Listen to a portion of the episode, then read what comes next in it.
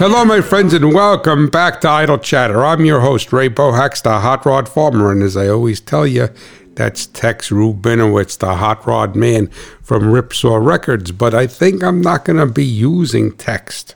Well, first of all, welcome back to the show. And if you are new to listening, then I want to welcome you aboard and hopefully you enjoy it. And I will have the ability to earn you returning to listen to this guy from Cat Swamp Road. But what I'm uh, getting back to Tex Rubinowitz is that I think I'm going to switch it up because I spoke to uh, Austin Mittelstadt, who was the program director, etc., something else technical at Rural Radio, Sirius XM channel 147. And I'm creating some new promos for the radio station for my show. And uh, I do two types of promos for them. I do a generic promo or a couple of different generic promos that they run in rotation. They're both uh, they're all 30 seconds. Excuse me. And then I also do what they call an episodic promo. So for each episode, I do a promo, and uh, that obviously will run during that during the week prior to that that, that episode airing.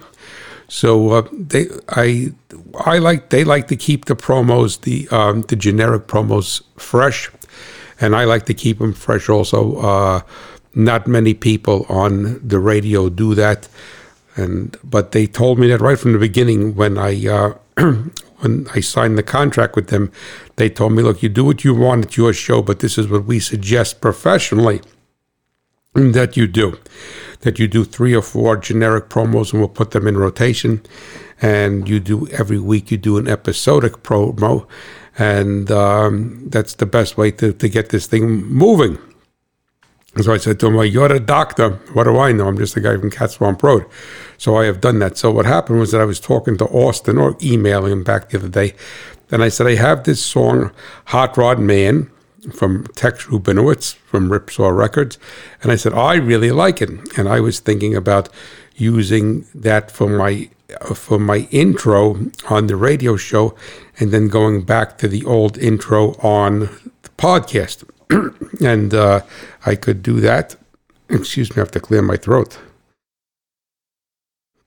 I made the mistake of having a glass of milk about a half hour ago. So I'm giving you a heads up. I'm probably going to be more gurgly and more phlegmy in my throat than normal. But anyway, so um, so I asked you, I asked for your forgiveness of that. But so I said to him, you know, I'll, i sent him a, a, copy of the of the song. I said I'd do 18 seconds of it, and I said, you, I said you're a doctor. Whatever you want me to do. If you don't like it, then uh, you know I won't do it. We're no big deal. So he said he loved it. So what I'm going to basically do and the only reason why I'm telling you is because I consider you guys like fam- family, not like family, because that's um, that's not that's actually could be uh, slightly insulting, and which I don't mean to be. So I consider you guys family. So if you happen to listen to both shows, you say, "Oh, I got this guy's nuts" or something like that. One week he's using this intro, next week he's using the next one. That's back and forth. So in the next couple of weeks, I'm going to go back to my old intro for. Uh, for idle chat, use idle chatter, and then I'm going to use the Hot Rod Man for the radio show, and we'll see how that works out. See if the people like it or not, and uh, and just give it a little bit of a fresh uh, fresh appearance, right? And I think that the Hot Rod Man song by Tex Rubinowitz would be good for the intro on the radio because it's going to probably catch someone's attention who doesn't listen to the show. The thing that I've learned about podcasts is that this is a captive audience. You go looking for a podcast. You don't happen to, to just stumble upon it. You go looking for some sort of content or some genre or what it may be. But, but when you're on a radio station like Sirius XM rural radio, then you'll have people who don't listen or they listen at a different time slot or they whatever, and they, they're listening to the radio. So you need something to catch their ears. And so I like, so I'm going to try that. And uh, the radio show has been going very, very well, thank God, and a lot of acceptance of it. So, uh, but you always be like, hey, and you're a farmer, you're a drag racer, you're whatever you are, right? Engine builder, you're always looking for a little extra, right? Right? That extra half a horsepower, the quarter of a horsepower, that extra half a bushel of corn, right? Because that could make you win the contest. And that is going to be one the topic that I hope to hopefully eventually I will get to today on uh, on this episode of Idle Chatter. It's the macro versus the micro, and we're going to talk about why you should apply the micro uh, and the macro, not just the macro alone. So, God willing, I'll be able to get to that before too long. But I, to try to add some efficiency to this operation, which it drastically needs. Um, I made myself a cheat list here so I could have some bullet points just so I know what I need to cover before we get into the micro and the macro. Well, first of all, I want to just remind you to please go over to duck, D U C K W W W dot D-U-C-K, design. So it's D-U-C-K hyphen design, D-S-I-G-N dot com. And just enjoy checking out his artwork there. All right. So, uh, great artists, cartooned out cars, cartooned out farm tractors, uh, not cartooned out stuff. So check Duck out, the D U C K. And I uh, always, I've been telling you the past couple of weeks about him. I'm going to be putting an ad on my website for him. And, uh, and uh, a pro bono ad, so you know that. I want to just help help him out. He's a really good guy, and uh, he's actually over in Croatia. but in all, in all honesty, he's probably a better, sadly, he's probably a better American than a lot of Americans today. And uh, I mean, he was born from born in Croatia and everything, but he, has got like a American flag in his garage, and uh, he sent me a picture of himself. I mean, this was long before any of this happened. He's got American flag T-shirt and everything, and he does uh, does a lot of drawings of American cars. He does European cars also, no real Japanese cause, European cause, uh, because he obviously is in Europe. but he has gotten the economy there has gotten hit very hard uh, with the war in Ukraine and different things that are going on. So they rolled from their COVID thing to the war war in Ukraine, and uh, so I just want to help him out, and rightfully so because he's a good guy. Um, and he's a good guy and he has a great product and there's no reason in the world because that's really the essence of life. But i don't want you to think that i'm that he's paying me to do done nothing. He's didn't pay me anything. I said i don't want anything from you. I was the one who came to him. I said duck let me help you. Let me try to help you and introduce you to my audience. And that's why I do appreciate if you go there and visit his website and just send him an email and say to him, "Hey, this is really beautiful work that you're doing, a very interesting work." And if if something floats your boat and you want to get it for yourself, or have a, have him do a, a drawing of something that you have, then that's you know that's up to you, right? If if you make it happen, if it, you can work it out with him, great. But if not, I just want to keep his enthusiasm level up because so many times in life, and it happens to all of us, and if you say it never happens to you, then you're simply put, you're a liar. Well, I don't want to say you're a liar, you're lying about that. But, you know, lots of times we could have a set of circumstances in our life that uh, are not brought on by anything we have done. and uh, we just need a little bit of encouragement and uh, we need a little bit of support and just emotional support. And I'm not saying the duck is there. Don't get me wrong. Don't read that much. Don't read that much into it because I don't mean that. But we all need it. Just like I received a very nice uh, email today, and I greatly appreciate it from a, a, listener from DeWitt, Iowa. But I did not print it out. I got to I got to put a pin in my map for DeWitt, Iowa. I saved his email, and he is a listener, and he asked me a question about the baby Duramax three liter GM Duramax diesel, six cylinder diesel, and about the rubber belt. I think it's a Kevlar belt for uh, that drives the oil pump, and whether he whether I felt it was going to last. So I got back to him on it, and I and sir, you'll probably know who you are, and I apologize, but I did not write your name down before I started to record, and I my computer is shut off. So, uh, but a gentleman from DeWitt, Iowa and I looked up DeWitt, and I think I have been through it at one particular time, once, once or twice in that neck of the woods. So that is basically that. And uh, let me see what else is going. Right, so we, we had duck. Uh, the the other thing I wanted to, uh, to to tell you is that my Harbor Freight Centech battery charger that I'm using on my that I'm using on my uh, Generac generator to keep the battery charged uh, took a dump. Uh, I got it October 14th, so it didn't even. Well, I don't. It didn't work right from the beginning. So when I plugged it in the first time, it had the red light flashing, which means bad connection, and uh, and I have it hardwired to the battery. So there's one plug there. So I took the plug in and out, looked at it, and there's, there's no place he's got a bad connection. And then miraculously, it healed itself.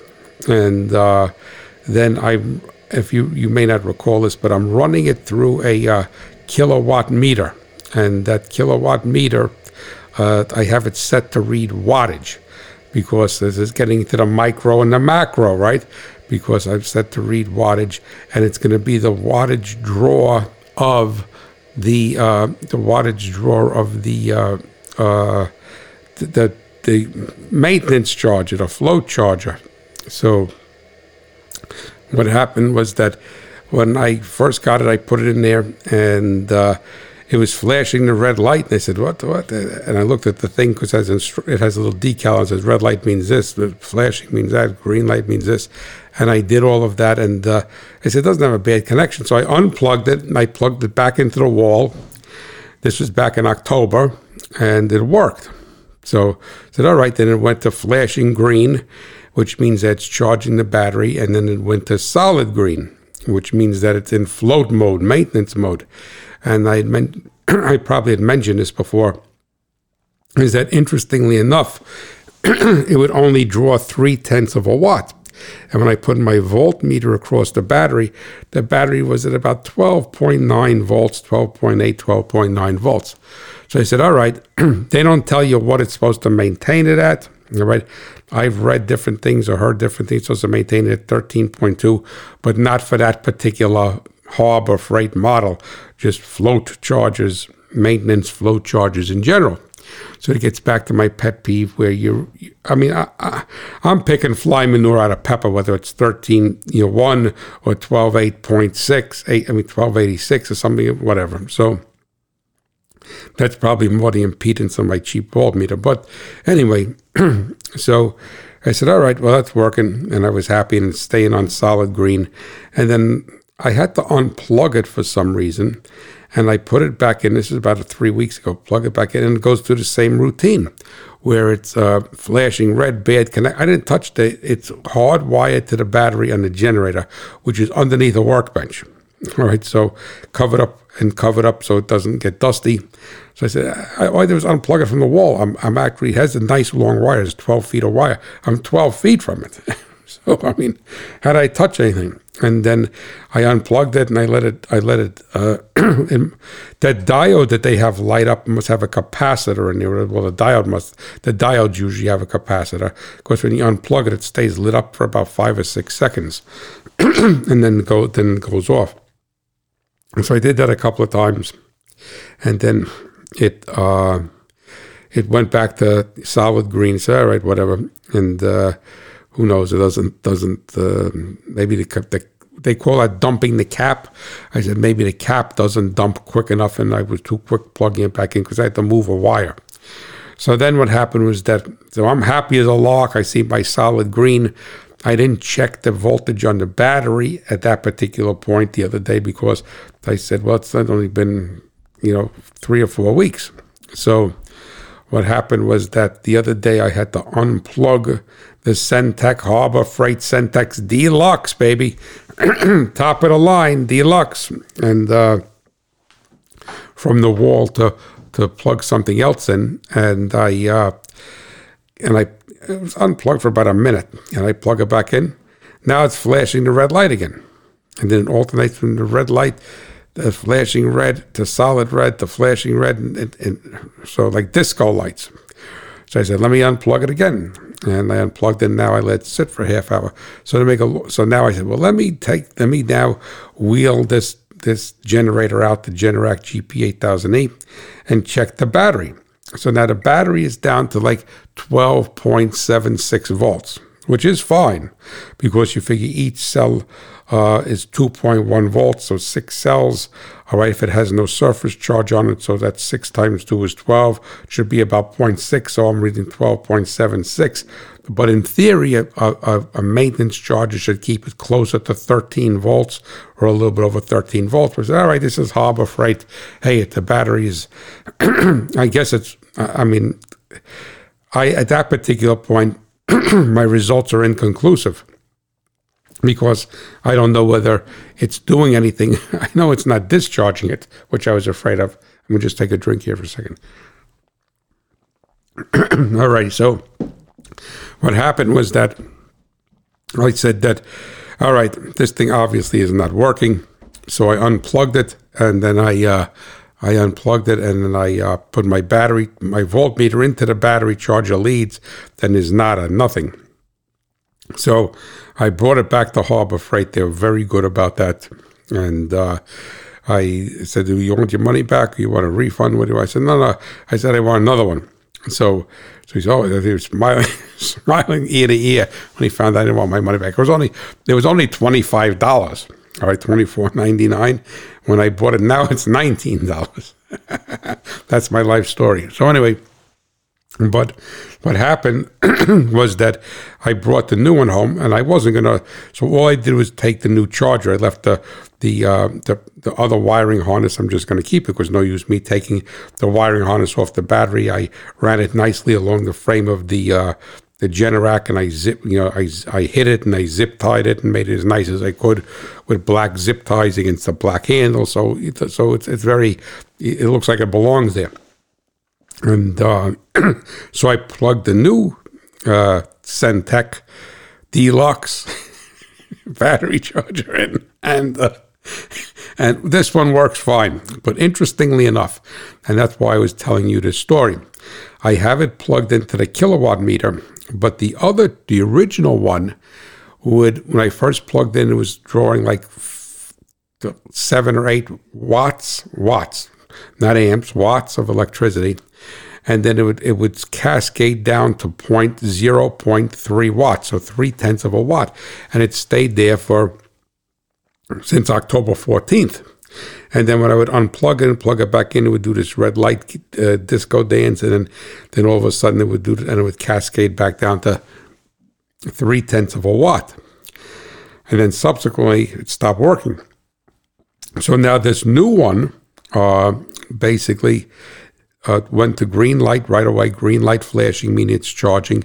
And after about a minute or two, it um, it went to the solid uh, green, which according to their instructions means that it's on maintenance or float mode. And now, probably I didn't time it, but probably at every 45 seconds, it goes from th- but now this one toggles between three tenths of an I mean three tenths of a watt and four tenths of a watt. And, and like I said, I'm picking fly manure out of pepper here. All right, So that's I mean nineteen dollar circuitry. That's that's normal drift, what we would call. But anyway, but probably I need the time probably every ninety seconds or so. It it goes it it toggles up to like six or seven watts, not amps, watts and then stays there for about a second or two and then slowly cascades back down to 0.3. So this one is actually seems like it's doing something, whereas the other one didn't do anything. I don't think it ever charged that battery. I think it was just, even when the green light was on, I don't think it was doing anything. So it's very interesting. So the dynamics of this one are much different than the other one. And you know, the take home message here is that when you don't know a piece of equipment, you could say to yourself, well, now if I didn't have that kil- plugged into that kilowatt meter, then I would never, I would the green light and happy, right happy as a lark. And that's why we're going to talk about the micro and the macro eventually if I get there. Happy as a lark. But seeing that and now understanding or getting some exposure. So uh, now that I have this second one, I'm saying, well, this, you know, that uh, for sure. I mean, I eventually found out that the other one wasn't working, but it's very important for you when you work with any type of equipment. It doesn't have to be electrical. And I've said this to understand how it works. And in lots of times, in almost well, I shouldn't say in almost every instance, in a good majority of instances, whatever operates this piece of equipment. So let's say if it's a, a hay baler, right, and it's working off your hydraulic system, right, then the hydraulic system, I like to use the, the term canary in the coal mine, is the canary in the coal mine that's going to tell you well, something is not right here. All right. And if it's working off electricity, then its amperage draw or its wattage draw or what have you is going to tell you what you know what's going on. If you're checking a, a portable generator or a backup generator, then its its output in voltage under a load is going to tell you what's going on, and its frequency is going to tell you what's going on, and it's uh, and if you have uh, the ability to read total harmonic distortion, then that's going to tell you what is going on. so the thing basically is that you cannot lull yourself into thinking that everything is fine just because there's some sort of green light on someplace. And um, sometimes it is accurate, sometimes it is not. And I'm not going to compare the world to a $20 Harbor Freight battery charger, floating charger, but that same theory, that same protocol goes through, holds through to a lot of things. And uh, that is going to be what we're going to be discussing. Now, let me see what else I got here. Oh, the the week of Thanksgiving, which is now two weeks ago, what time this show drops, uh, they were supposed to start at my house. They did not start. so this is December 1st when I'm recording this, and they're supposed to start on Monday, December 4th. So we'll see what happens, and uh, I'm sure they're going to start that day but uh, we're getting closer and closer. By God's grace, it seems like that's funny because I, and that's not funny. Um, you're just using it as a as a figure of speech, but you know, God works in mysterious ways, is what so many people say. But if they would have started doing the uh, the roof repair, which is a whole new back half of the roof, and the siding and the deck, and I'm more just worried about the roof at this particular point because the other stuff is cosmetic. But this past week was quite cold here. Every morning was 15, 16 degrees. So thank God they didn't start that job because those shingles are not going to seal at 15, 16 degrees. And then this coming week, God willing, based upon the weatherman, right, was supposed to be up in the mid to upper 50s uh, during the day and then only down to about 40, 38, 40 at night. So that would be much better for the ceiling and the uh, the the final touches or i I'll say breaking in of the roof. It's not the end of the world. If it got cold and then once it heated up, it would be fine. But I'd like to seal it up right from the beginning, like piston rings on an engine.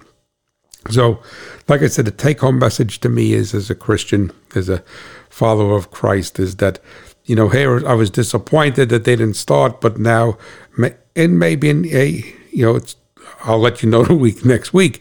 But it is it looks like that was a, a blessing that the good Lord had them because the weather is supposed to be much more agreeable for a lack of better terms. All right.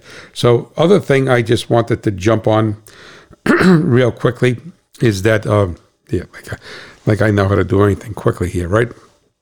Is that uh, a number of you have reached? Well, then again, I say a number of you I mean, I don't know what the number is. It was it wasn't a million of you have reached out to me, and they don't have Sirius satellite radio.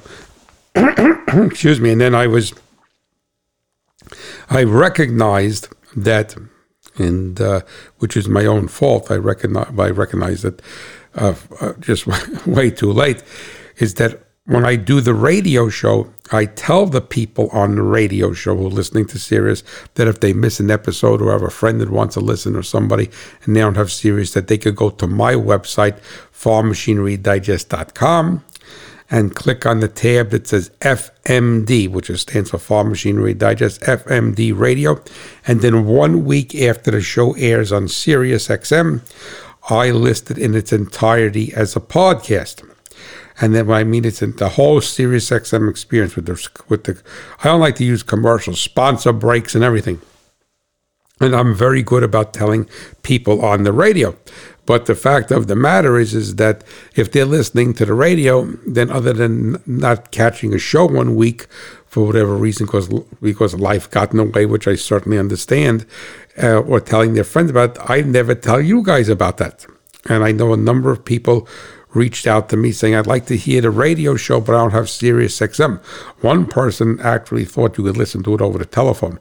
I, I, don't know how that. I mean, that's not possible that I have any any uh, knowledge of. But but the thing is that, excuse me, that that uh, I want to tell you guys about it. So if you go to my website, farmmachinerydigest.com, uh, and if you go to most major podcast hosting sites, most major podcast hosting sites have supposed have supposedly picked up uh, Farm Machinery Digest Radio, but there's so many posting sites that I don't know what has or hasn't. So if you, uh, I would be honored if you chose to listen. I know Google's podcasts have it. I don't know whether Apple does or or whatever. So, uh, but if you go to my website, you could subscribe right there. You just hit the whatever, follow the directions. Uh, that's it. Follow the direction, right? I mean, uh, I'm not good with that stuff. so, uh, um, and you, and you could get notified, or just go to the website and you can say, listen and click on the FMD radio tab. And there's, I did about 153 shows now and on the radio, but there's not 153 there it took me a while to get SiriusXM to understand what I wanted to do and to authorize me listing it as a podcast because they actually have to send the show back to Sue for her to list it because the commercials and everything are in it. So, but whatever, that's a technical aspect of it that is not, you know, that you don't need to burden yourself with. But I'd be honored if you would check that out and possibly put that on your list of shows when uh, that uh, that you uh, enjoy, right? And if you don't enjoy it, well, then let me know. I greatly appreciate that. Let me see what else over here, and uh, did that, and um, that's basically. Oh, there is another thing here, right at the top of the list, and I forgot it. Unbelievable.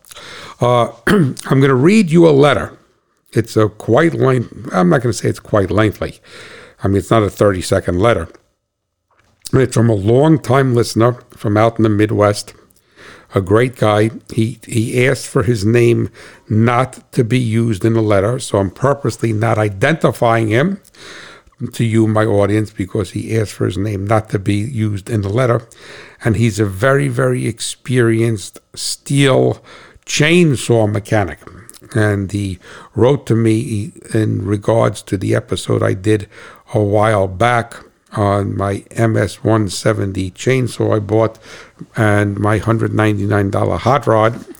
And the, and what was the catalyst for me to buy it? Because I had problems with the 2017 with the carburetor. So anyway, so what I'm going to do is I'm thankfully, thank God, he has very nice penmanship, which is something that I do not have. I would never be able to write this like this gentleman did. So I'm going to read it to you because it is all chock full of good information. All right. And if anybody wanted to communicate with this man, um, you could reach me at hot reach me at hot rod farmer at farmmachinerydigest.com and then I could reach out to him and uh, and get his approval or whatever uh, permission is probably a better word, not approval, and that I could connect you to. But he's a, a very good Stihl chainsaw man and a lot of small engine experience. All right. So without any further ado, I will do my best here to read it. And if I mess it up, it's not because of his handwriting; it's because the, your host is a is a mess up. So Ray, after listening to the podcast where you talked about your chainsaw, I felt compelled to reply. I have worked a total of five to six years at two different Stihl dealers in the past and am very familiar with all you talked about with your saw. First, I will defend Stihl a little. The MS 170 is a bare bone saw that was developed at a price point to compete with the cheap saws at the big box stores. I agree with that 100%, and I even believe I alluded to that on the uh, podcast. But to, uh, But to my defense, I didn't want a $500 saw because what I do here, I don't need it. But anyway, so, and, and he knows that, this gentleman knows that. He's just reiterating it. Most of, most of the MS 170s were okay saws. But if you really want to see what Stihl is, you would need to get one of the better saws. I, I agree. Like an MS 210, MS 250, MS 211, or MS 251 or bigger. I know what you're talking about. I know what you're talking about regarding the chain. The Pico chain that my saw has, it's called a mini roller on the bar. My original 2017 MS170, which I'm going to hot rod, all right, uh, had an American made bar. This one's got a Chinese made bar, and I'll tell you there's a difference between it because the American made bar was was sturdier. But anyway, so this he's not a, I'm, I'm ad libbing that. The Pico chain is low profile and a narrow kerf. This allows it to use less power and still cut quickly. Now, interestingly enough, uh, I, um, I'm not saying this defensively. I understood that because they explained it to me when I bought it. Because this chain looks like it belongs on a kid's toy, and they explained that. And then also a listener, Bruce, Jack U. Borkhouse, wrote to me also about and and stating the same facts that the narrow kerf, the amount, the the the for the groove, I'll say that it cuts, all right, is is. Uh, is is narrower, right? I just said the narrower, all right, smaller, so that it takes less power. So, um, but this allows it to use less power. I, am I'm, I'm getting ahead of his letter. This allows it to use less power and still cut quickly. The downside with them is that they are less forgiving. They dull and can break quicker. I remember the count the county bringing in a chain to be sharpened that was dull. It had one tooth left on it. The rest had broken off. All right, so there's your Pico chain. I think that they got it. Uh, they got it into a fence. The reason you could not get the chain back on was because when the chain kicks off, the slack builds up under the sprocket cover, and the spur sprocket dings up the drive links so that they won't fit in the bar groove, which is kind of what the the the person from uh, the place where I bought the 2017 one told me, because you remember that story, it fell off like in five minutes, and I couldn't get it back on. So the thing is that, and uh, but he didn't explain it as succinctly and technically and accurately as this person uh, who wrote me the letter. So this does not ruin the chain, which the other gentleman told me throw it away, come here and buy a new one, right? So there you go. Uh, this does not. So this guy knows. This gentleman who's writing to me, the listener, knows what he's talking about. The other guy just wants to sell me chains. Uh, this does not ruin the chain. All you have to do is take a right angle die grinder with a fine rotor, uh, uh, ro- Roloc sandpaper on it and clean up the drive links on both sides. We used to use those Rolocs when we did polishing in cylinder heads. It takes a little time, but I have put many chains back into, into service by doing this. You could see if you can get a, a rim sprocket for it. They are better, and I don't think they would make this problem as make this problem as much. Just a tip on the sprocket installation. There is a notch in the outside rim of the sprocket slash brake drum. When putting the sprocket, this is the rim sprocket, back on, this notch needs to be engaged with a wire behind the clutch that drives the oiler. It can be a little hard to see if it is engaged. Sometimes you have to go by feel. So what this what, what this gentleman is telling me, I could change the sprocket to put a, a, a, put a, put what did he call it a rim uh, uh, not a rim guard. Uh, let me find whatever. So uh, installation, uh, uh, new I, why can't I find a rim sprocket? I thought it was a rim sprocket. So to keep the chain on there. So anyway, so he said it can be a little a little hard to see if it is engaged or not. Sometimes you have to go by feel. Check the oiler when you're done by holding the tip of the bar up to a block of wood. Rev up the saw and see if it throws oil onto the wood. So that's an important part for for us as the as farmers and people in the agricultural community and and people using chainsaws. And it's important for now. I didn't know I could change that sprocket, and a good part of the problem with that throwing the chain off is that sprocket. I need I need to put a better sprocket on, for lack of better terms. Now for the carburetor. Okay, most carburetors and old two-stroke engines have three adjustments. I agree with that: high speed mixture, idle mixture, and idle speed. The carburetor on the MS170 is what I think they call a balanced air bleed carburetor. It has one adjustment that sets the idle mixture and idle speed at the same time. Uh, the way I understand it, you may know more about that kind of carburetor than I do. The brand of the carburetor is Zama, Zama, Z A M A. They tell me that Stihl owns Zama. If we had any trouble with the carburetors, we would replace them. A carburetor kit was almost half the price of a carburetor, and it was not always a guarantee that it would fix it. Some of the problems these two stroke carburetors have are stiff or deformed diaphragms, incorrect metering, incorrect metering lever height, leaking check valves on the high speed or idle jet circuit, Welch plug sealant, sealant coming loose and getting in a jet, Welch plugs coming out or leaking, accelerator pump leaking where applicable. I didn't know that any of them had accelerator pump, so I have to look into that. I don't think it's an accelerator pump in the same visual appearance as it would be on an automotive style carburetor, but still giving you a shot of fuel. I don't think mine has that. Inlet needle leaking. The metering lever has to be set to the right height. I think it also acts about the same as the float height. The check valves are not the ones on the diaphragm on the fuel pump side. These check valves are little round brass pieces that press into the carburetor. You can make a tool to check if they are leaking. If they leak, it, is, it usually makes more sense to replace the carburetor. If you want to hot rod your saw, it would be better to find a carburetor that fits that has all these all three adjustments because mine I don't have those adjustments. Right, and and zeros a, zero one seven or 018 model may have these adjustments.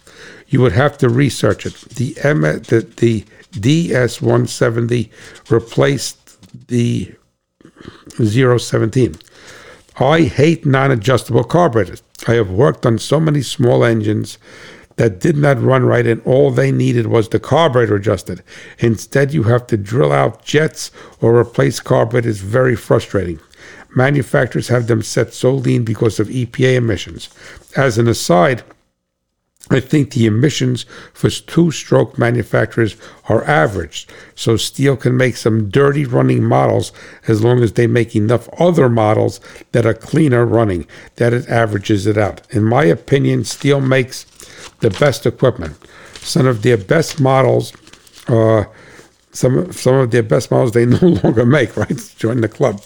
Uh, the way they are designed and put together, I would rather work on them than any other brand. One of my favorite models is the MS361. I bought a new one right before they stopped making them. Another favorite is the is the 026. I have two of these that I plan to rebuild and keep using. At this point at this point for me I would rather find an older model that I like and put more money in it than it's worth than buy a new one. The old ones were simpler and they had adjustable carburetors. The worst model Stihl ever made was the 031. I will not work on any one of them. They all have ignition problems and ignition parts are no longer available. So um, I could write a lot more, but I went too long. If you have any questions, let me know. I hope this helps. I want to thank you so much, sir.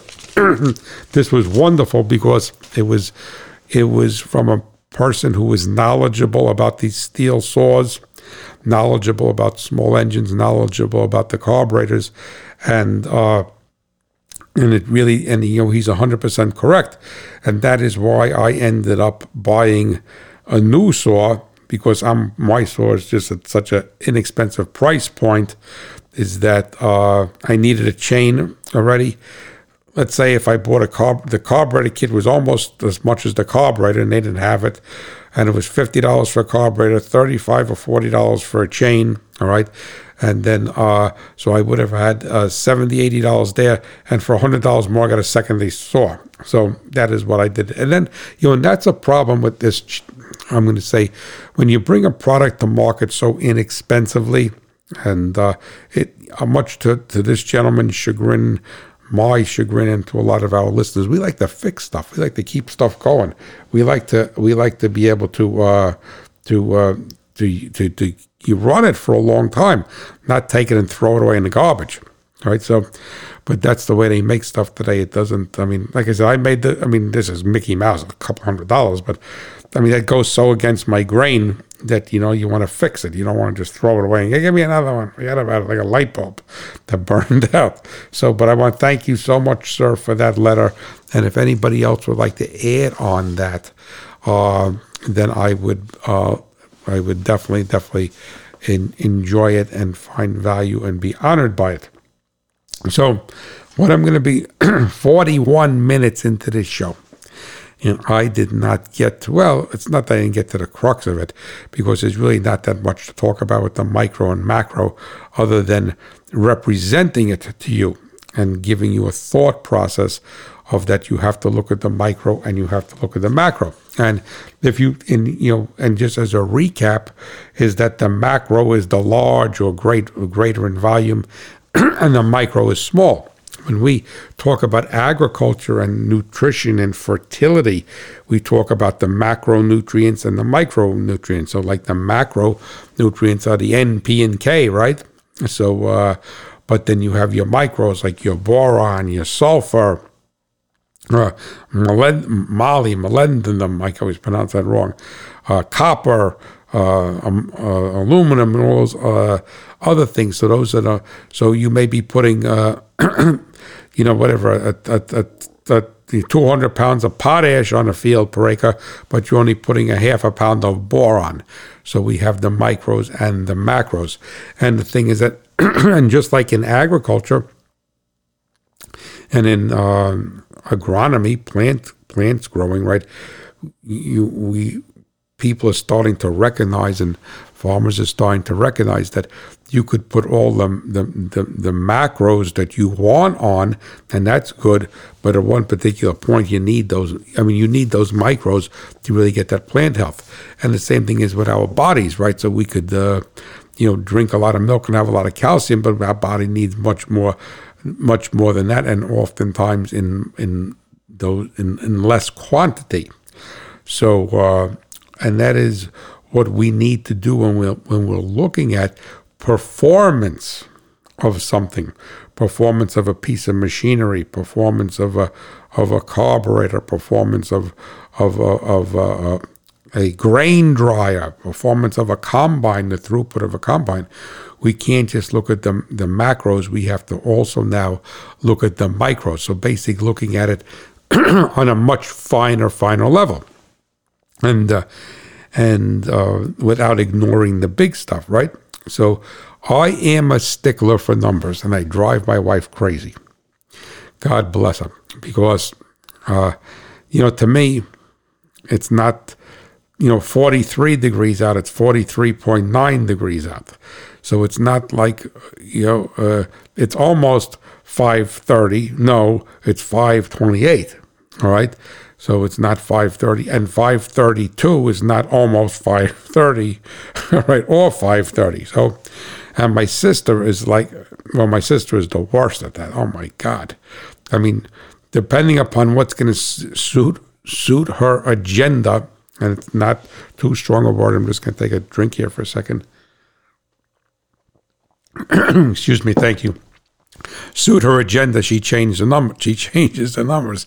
So if it if it behooves her agenda to say, well, it's almost six o'clock and it's five eighteen, then that's what it becomes. If it suits her agenda to say that it's only it's only after five and it's six o'clock, and then when she does, that's God bless her. Right. So anyway, but that's like apples. Uh, like, like gasoline and water to me because I like my numbers. And I've said this before on the show, and you don't go crazy with it, all right? But it's the it's the great it's a wonderful indicator. And if you go back to what I was saying in the beginning of the show, as an example, that if I did not look at, forgetting about the idea of that my Centech Harbor Freight battery maintainer was not doing anything, even though the light said it did, that uh, if I didn't look at that through the uh, kilowatt meter and have it set on watts and see that trend that's just staying for weeks at 0.3 watts, then I would really not know what was going on. And I would be happy as a lark saying, Oh, a solid green light. Harbor Freight says it's everything is up to snuff, and it was doing nothing. And now keep in mind that, for instance, just using that battery charger, for example, um, that depending upon what's wrong with the circuitry in something like that, that you, amazing, it could actually have the green light on and be discharging your battery. And interestingly enough, as an aside, not to belabor this, but I went on the Harbor Freight website and I gave them a I mean, professionally, I mean, I'm disappointed. You know, I put this thing in. I, mean, I understand, you know, we used to say in the car business, sadly, babies die. And sadly, that is true and heartbreaking. But, you know, I, I, I, would, I mean, like I said, this thing was a piece of junk. Well, the one I got was a piece of junk. But the point is that if you didn't look at those numbers, you could you could say to yourself, well, it is working, but if you didn't check the battery also with a voltmeter, right, to confirm that it's working, you could find that it's discharging it. So when I went in to put this on, to, it wasn't discharging the battery, but when I went onto the website to do a re- product review, somebody had almost the same product review. Now, I have an old, I think it's pronounced shower, S C H A U E R, battery charger, and I know when my father bought it. 1966. It's a maximum 4 amp battery charger. We did not make love to this thing. I mean, we didn't we didn't abuse it, but it stayed in a in a barn. It stayed in the shed. I mean, it wasn't you know it it, it, it was exposed to dampness, coldness, whatever. This thing works wonderfully. I love it. All right, it's a it's a it's it's a it's a trick. It goes up to maximum four amps and it trickles down, and it you don't even you just hear mm, it, it, it the needle works. Everything works beautifully on it, like brand new from 1966, made in USA.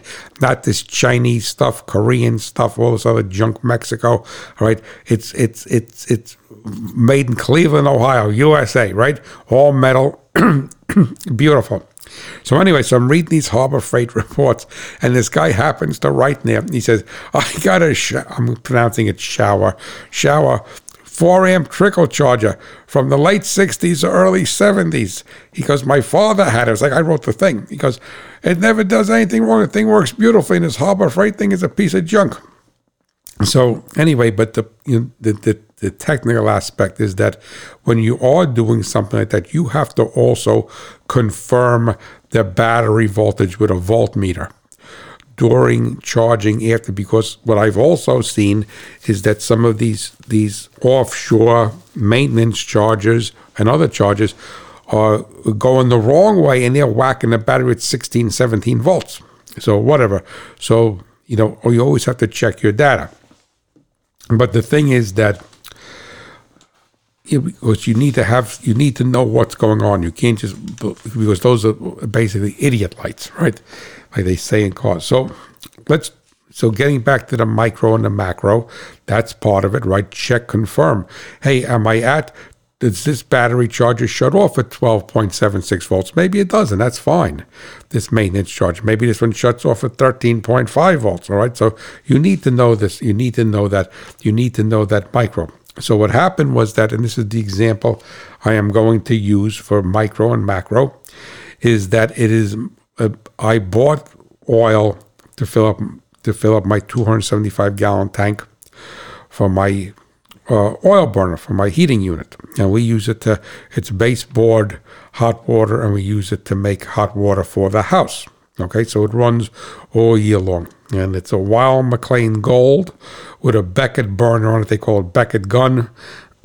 and it it has a 0.70 gallon per hour nozzle. I think it's a hollow, but that's moot at this particular point. And it's and it's running its specified 100 psi of pressure, oil pressure, fuel pressure into the nozzle. Very very important. So what I do, you applying the mac the the micro, not just the macro, because most people and I'm not saying my audience, will just fill up the oil tank like they fill up a gas tank, and they have no idea what's going on. No idea whatsoever. Oh, I need heating oil, or I need this, or any. So I need gas. My car needs gas. The tractor needs farm tractor needs fuel, right? Right. And they don't check any numbers. They don't check any of the of the micro and macro that's going on. They just say, oh, the gate says I need it, and they fill it up. All right. So excuse me. But what I do is that I check my heating oil consumption like I would gas mileage on a car. So I record all of my data and how many days it was between my oil deliveries. And then I divide, excuse me, I divide that out by how many gallons it took to fill up the tank because the whistle on my tank whistles at about the same spot every time, so it's within spitting distance of each other. So it's it's accurate, all right, as accurate as I need for this. It's not an engineering accurate, but accurate as I need for this. And uh, I also learned, or I also like to guess, and based upon my gauge, my days, and my history with consumption, you guys are probably thinking I'm crazy. I try to guess when the oil man comes. I think it's going to take 212 gallons. I think it's going to take 208 gallons. All right, so uh, and sometimes I'm I'm usually pretty close between five, four to five. Sometimes I'm dead nuts on, but four to five gallons in a 275 gallon tank. And then that disappoints me. So, anyway, so what it was is I bought oil the other day, and that was on November 28th. And it was 178 days since I bought oil. So that brings me back to June 3rd, 2023. So, yeah, we were June, right? We're in the summer. Now we're in the end, almost December, the end of November. So during the summer, warmer months, I obviously used a boiler to make hot water, domestic hot water. And then as we went into the fall, it was be heating the house and making domestic hot water. And we did have a little bit, we had cool weather probably in throughout November, right? So, but whatever. So, what I did is I took, what did I take here? 200. It took, where is it? I got my finger on it. Hold on for a minute. It took 204.7 gallons. So I rounded it up to 205 because, like I said, we're not doing micrometer work here, right? So I divide the, you know, the 205 gallons by 178 days. So it came to I was using one, on an average for the 178 days, 1.15 gallons of heating oil a day. So that was what my average was. Now, historically, during just the summertime, if I would have, if I would have filled it up before that and just had the summer consumption, I'm usually about, depending upon how much hot water we use, six to seven tenths of a gallon, about let's say seven tenths of a gallon a day. All right. So the thing basically is that uh, now when the weather got colder, then I started to use more. So, so that's right on target for my history with this oil burner. A little bit about 1.1, 1.2 gallons per day over a collective time like that. But now, once I get into winter, once I get into winter, uh, then I will obviously use more. than in the dead of winter here, which is usually February, I'll be up to five or six gallons a day all right, just to heat the house and make the hot water. And then once we get into March, I'll start to taper back down. All right, so that's basically where we're at. So, like looking at a vehicle or looking at a farm truck, say, when I do this field, this has all got a lot of hilly terrain. I use more fuel, I use more DEF, I use everything. All right, but it's good for you to keep track of this. So, now what I like to do is break it down even further. And I like to look at it and say, well, all right, on this particular tank of oil, I I burned, uh, I paid, excuse me, what I pay for it? Uh, uh, 365 a gallon. When I ordered the day before, it was 355. When it came, it was 365. So, whatever. It never goes never goes the other way. Now, oh, we quoted you 365. It's down to 355. It's always the other way around. That's life, right? Because that's such a volatile market, especially you know it, it's like the like the like the you know the grain market.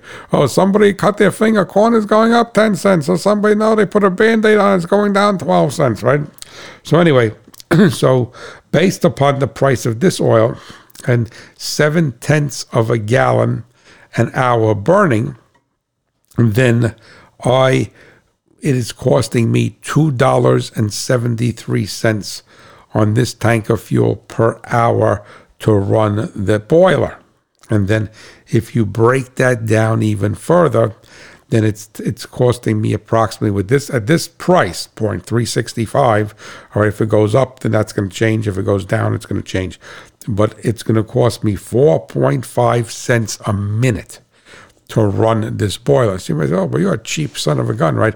You're worried about four or five cents a minute. Well, you well, you're not, I'm not worried about four or five cents a minute, but you have to realize I should have done the math here. Let me grab my calculator. Okay, sorry about that. So let's say in the dead of winter, I'm burning five gallons a day. Five gallons a day. So five gallons divided by 0.70. All right, so if I take five gallons, I'm doing the micro now, right? Five gallons a day in the dead of winter. I'm burning, uh, and I have a 0.70, seven tenths of a gallon per hour nozzle that my boiler is actually running collectively, not straight through, but it's cycling, duty cycling on and off to, to burn five gallons a day with a 0.70 nozzle. I mean, the math is there. It's no big deal, right? It's not, not difficult. It's I'm burning, I'm running 7.14 hours a day right? So that's how long it's running. So collectively, and if you figure that it's 24 hours in a day, right, and uh, it, it it's running quite often because throughout the whole day it was running a total of seven hours. So that is looking at the micro, and the micro is going to lead you to the macro. So if you're going, I don't know, I burned so much oil, I burned so much gas, my tractor burned so much diesel fuel, all right? And when you have something, for instance, you're going into, we all know that we could plant quicker than we could harvest with a combine, right? So, hey, 10 mile an hour planters. So the thing is that, but so if you start to look at the micro on your fuel consumption, on your combine, on your on your farm tractor, on your sprayer, on your semi. And I'm just talking about fuel consumption. Like you could look at many things at the micro and the macro. Is that the micro is the foundation for the macro. All right, so maybe when you talk about fertility, it isn't, but in a way it is because it allows that other fertility, that macro, to work more efficiently. So if you have micro, I'm not an agronomist, so if no agronomists out there, feel free to chastise me. But if you have don't have nutrient tie-up and you have everything in balance and you have a certain necessary amount of micros in this in the fertility program, then lots of times you could cut back on your macros. Well, the same thing happens with engines, with machinery, with my with my boiler, with your your, your furnace, with your grain dryer, with with with with your energy consumption, all right, on a on a, a chiller in the dairy barn, on your air conditioner in the house, your heating system, whatever it may be, is that you need to recognize, and I'm not going to go through everything, obviously, because you go nuts, but the fact of the matter is, you have to start to look at your micros. And that, whatever that micro happens to be. And So, if all of a sudden, let's say your pickup truck is using more fuel, all right, then let's start to let's that let that be a trigger. Let's say let's check the tire pressure. Maybe a tire pressure is a little bit off. Maybe right. So or you say, well, that's all good. Well, maybe that's an indicator of uh, a, a, a coated, a degraded oxygen sensor.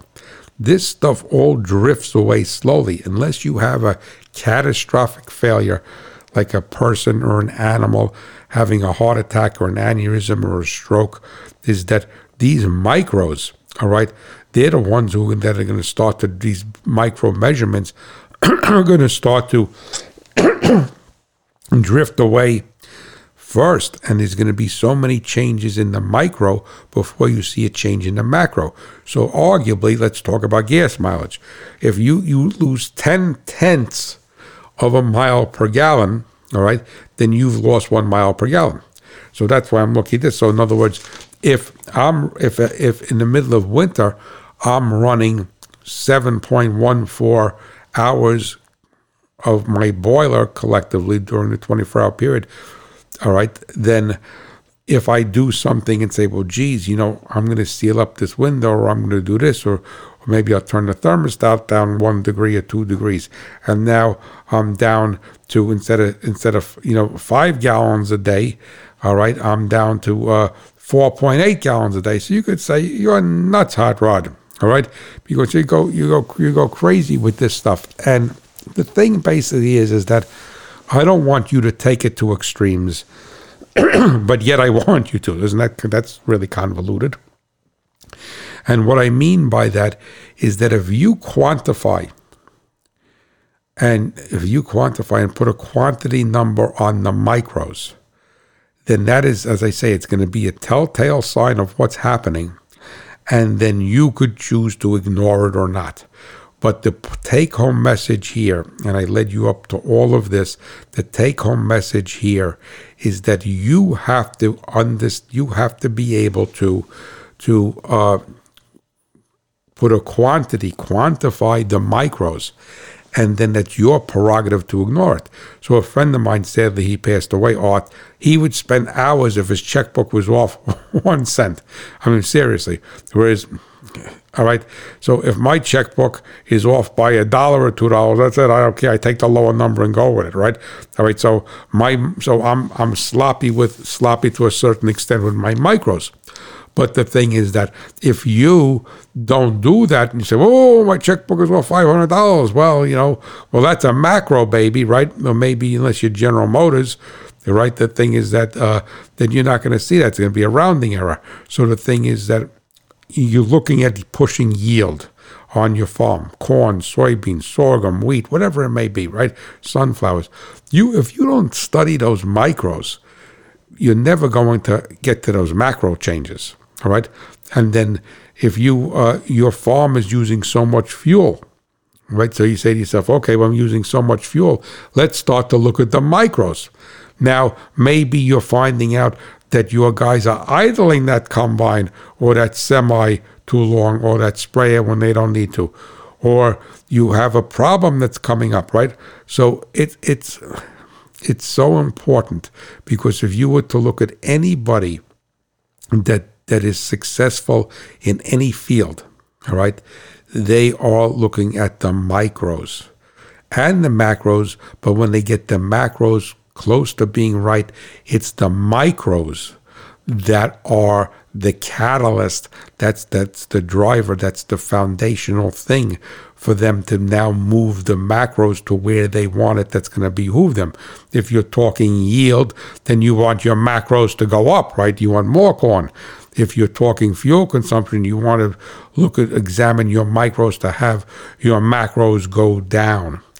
And you don't have to, I'm repeating it, you don't have to go crazy with you have to be cognizant of it because they are what is going to tell you, uh, you know, which way your trend is going, and you have to look at it over time to get a trend. So if you have a trend going one way, have a trend going the other way, right? And what do they do when you talk? I mean, I, what I know about about the, the commodities market, you go put literally on the head of a pin, all right? Um, forget about it. I know nothing. But they talk about these long term trends, or what they think they call it a different term. Well, you know, the they, uh, they I forgot what term they use when they call it, but they talk about the trends or the analytics in the market. Well, when charts the trend, well, what are they looking at? They're looking at the micros. So as I get ready to close, There's an old saying that we've all heard, and it comes to money, so we can apply it to anything, everything else, right? It used to say, take care of the pennies, and the dollars will take care of themselves, right? So when it comes to your equipment, it comes to your farm, it comes to, to, to your machinery, take care of the micros, and the macros will take care of themselves. So you have a blessed, blessed day, and I want to thank you so much for listening. And I want you to know that the Hot Rod Farmer is pulling for you, the American farmer and rancher, and my beloved America. It makes a difference. You have a macro farm or a micro farm. I'm pulling for you, baby. Have a blessed day. Bye bye.